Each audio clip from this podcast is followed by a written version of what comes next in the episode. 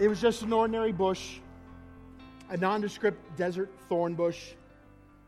No doubt Moses had seen it many, many times in his 40 years out there in the desert as a shepherd. I'm sure he'd actually gotten familiar with every bush, every tree, every rock. Uh, you tend to do that when you stay in one place for 40 years. It was an ordinary bush, but there was something different this time. No, it wasn't the fact that it was on fire. I'm sure that Moses actually had seen a couple of wildfires in his day as well, in those four decades tending his father in law's sheep. Now, what made it different was the fact that though it was on fire, that bush was not being destroyed, not burning up.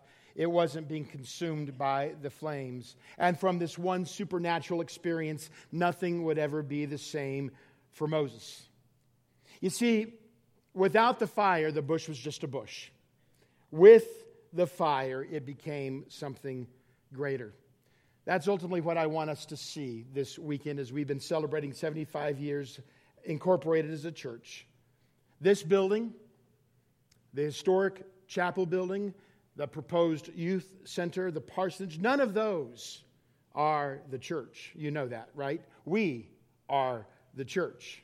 Um, the New Testament uses the term called out ones to describe the church, a concept that basically is the fact that we are a gathering of people who have been called out of the world's mindset, uh, called out of slavery to sin, and called out of a life of self centeredness. And we've been called then into a body, a living organism, a, a family, a church. And we have been part of the global historic church as Powell Butte Community Christian Church for 75 years. But here's the deal without God's fire, we are just an organization. We are just an organization of do gooders with a moral compass and a good idea to help other people. Without God's fire, we are just a bush. With God's fire, we have become something greater. We had skipped over chapter 20, the last part of chapter 20 in our study of Acts. That was on purpose because I wanted you to see one verse from chapter 20 today that was very special to us. In, in, this part of the chapter, Paul is getting ready to leave the Ephesian church. He has gathered the elders together, he is giving them his last parting message. He is handing them the baton of ministry. He's getting ready to go to Jerusalem. We talked about going to Jerusalem, all the problems that are going to be there. He's eventually going to get to Rome. That's where God wants him. He gives these guys a big responsibility. You're going to take over the ministry as I leave. But then he raises the stakes there in chapter 20, verse 28. And I'm just going to read the last part of it. It's going to be up here. He tells them to be shepherds of the church of God which he bought with his own blood. That's the one thing I want to preach today. This is God's church. He wanted them to be shepherds of God's church. That's the reality. Butte Christian Church is not your church. It's not my church. It's not the elders' church. It's not Penny Penhollow's church. Without God's Spirit, Without the lordship of Jesus Christ, what is this place? We, we, we have a, a harvest gathering every year. Woohoo! Without God, Lord's Acre is just another community event. Decisions will be made, budgets will be devised, ministries will begin, pastors will be hired and sometimes fired, leadership will grow and change, music styles will progress, there will be one constant this is God's church. And like the transformation of that bush out there in the wilderness, God longs for us to recognize that Powell Butte is His. Because once we get that, what will be true of the bush will be true of us. Number one, it will be a place where we will experience His presence. In Exodus chapter 33, Moses is having a conversation with God. Uh, Moses said, Lord, if you're pleased with me, teach me your ways so that I may know you and that I might continue to fa- find favor with you. Remember that this nation is your people. And God said to Moses, My presence will go with you, and I will give you rest. And Moses said to him, If your presence does not go with us, do not send us up from here. In other words, Moses said, If your presence does not take the lead, call this trip off right now because I'm not going. It's not worth it if God's presence is not here because it's the presence of God that changes who we are and gives us value. Abraham's life with God's presence would make people know that he believed in a living God. Joshua is promised that the enemy would not overpower him through God's presence.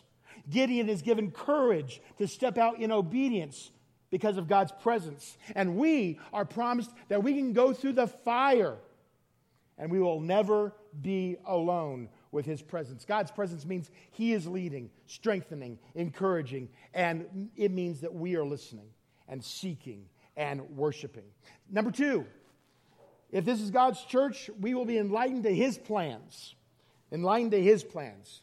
You've heard that old saying, you want to make God laugh? Tell him your plans. Tell him your plans. Why? Because Proverbs 16 tells us that in our heart we might plan our course, but the Lord is the one that will determine our steps. Ever come up with a plan that's so genius that everybody around you knows that you are crazy and it'll never work? But to you, oh, you're sure it will. See, they see something that you can't. They see a problem with your genius plan. Folks, when it comes to being God's church, if we approach our course by trusting in our own plans, we can't see the big picture. If we are only trusting our own instincts, our own desires, that's when disaster is waiting to happen. It's when we trust God for His plans, to wait, to seek, to listen to where He wants us to go, to this God who can see the whole picture that we can find significance. 1 Corinthians chapter 1, Paul says, To God's church that is in Corinth, to those who have been made holy to God in Christ Jesus, who are called to be his people. We have been made holy. That's the whole idea about being called out. Holiness just means to be separate from. God's people are, are called then to, to be separate to work a special purpose. What's the purpose for our church? It shouldn't surprise you that his purpose for the church was the same today as it was 75 years ago, which was the same that it was 200 years ago, which was the same that it was 2,000 years ago. Exodus chapter 3 God said, I have surely seen the affliction of my people who are in Egypt. I have heard their cry, I know their sufferings, and I have come down to deliver them to bring them up out of that land to a good and broad land, a land flowing with milk and honey. It was the same purpose that God had for the children of Israel thousands and thousands of years ago. God is in the redeeming business. He does what I have called our most godly ministry, the crafters ministry. He does what the crafters do. They take old, broken things and they recreate them and give them new purpose. And that's what God does for us. He takes old, broken lives and gives them new purpose and turns them into something beautiful and new and valuable. That's why the Great Commission was given to us to go into all the world and make disciples. Not our plans, not our purposes, not our doctrine, even but it's where He directs, what He wants. God's purpose is to bring mankind back into a relationship with Him, and that is His plans for our church as well. Now, that'll look different to different cultures, to different times, to different people, but it will always be the same. God has a plan for our church. And finally, if this is God's church, we will be energized by His power because God will not lead where He will not also empower. God doesn't set us up for failure. If He's leading us out there, He's going to empower us. At the burning bush, Moses was transformed. No longer was he a shepherd of Midian, but he was a leader of God's people. The future was transformed. His identity was transformed. Even his possessions were transformed. When God's power is experienced in a church, lives change. Miracles happen. People are given a hand up, not a handout. Addictions are overcome. A sense of purpose brings hope to those who had lost hope. The unlovable find a place of acceptance and belonging. And there's a growing sense of love and joy and peace and patience and goodness and kindness and gentleness and faithfulness and self control as God's Spirit empowers us.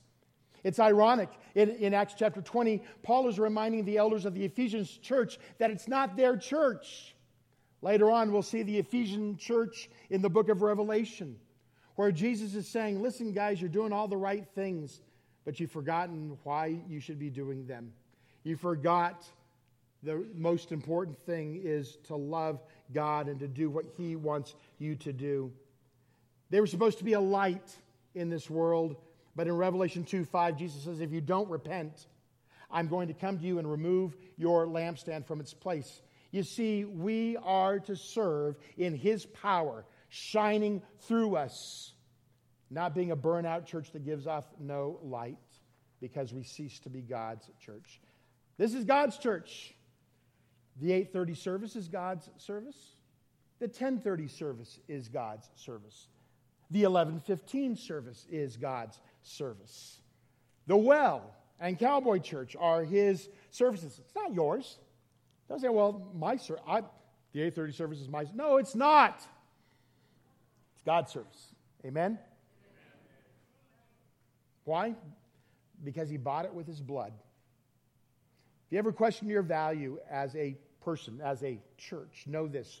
We were bought with a price. And that price was the blood of God. As Jesus would go to the cross and die a sacrificial death, what can wash away my sin?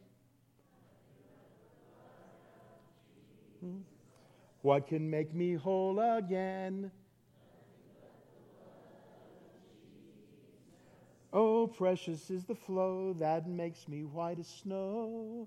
No other fount I know, nothing but the blood of Jesus. We have value because of who He is. And we are called then to share a responsibility of working the purposes of God in and through who we are.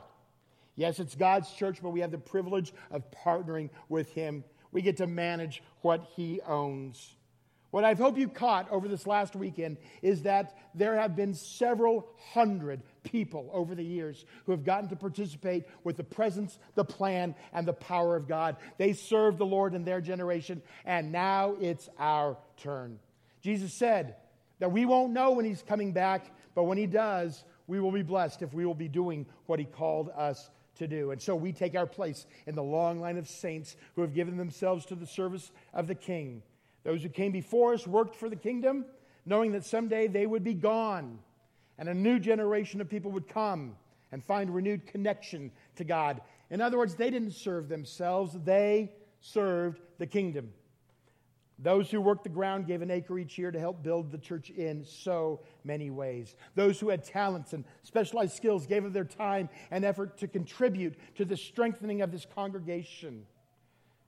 Back in Acts 20, Paul didn't want to leave the church without a sense of stewardship. So he tells them take part in the plan, do what you can to build and encourage God's work through the church. Serve God in your generation, prepare the way for the next to come alongside. But only with the mindset of who really is in charge here. Have you ever heard the story about the elephant who was kind of big for his britches because he was an elephant?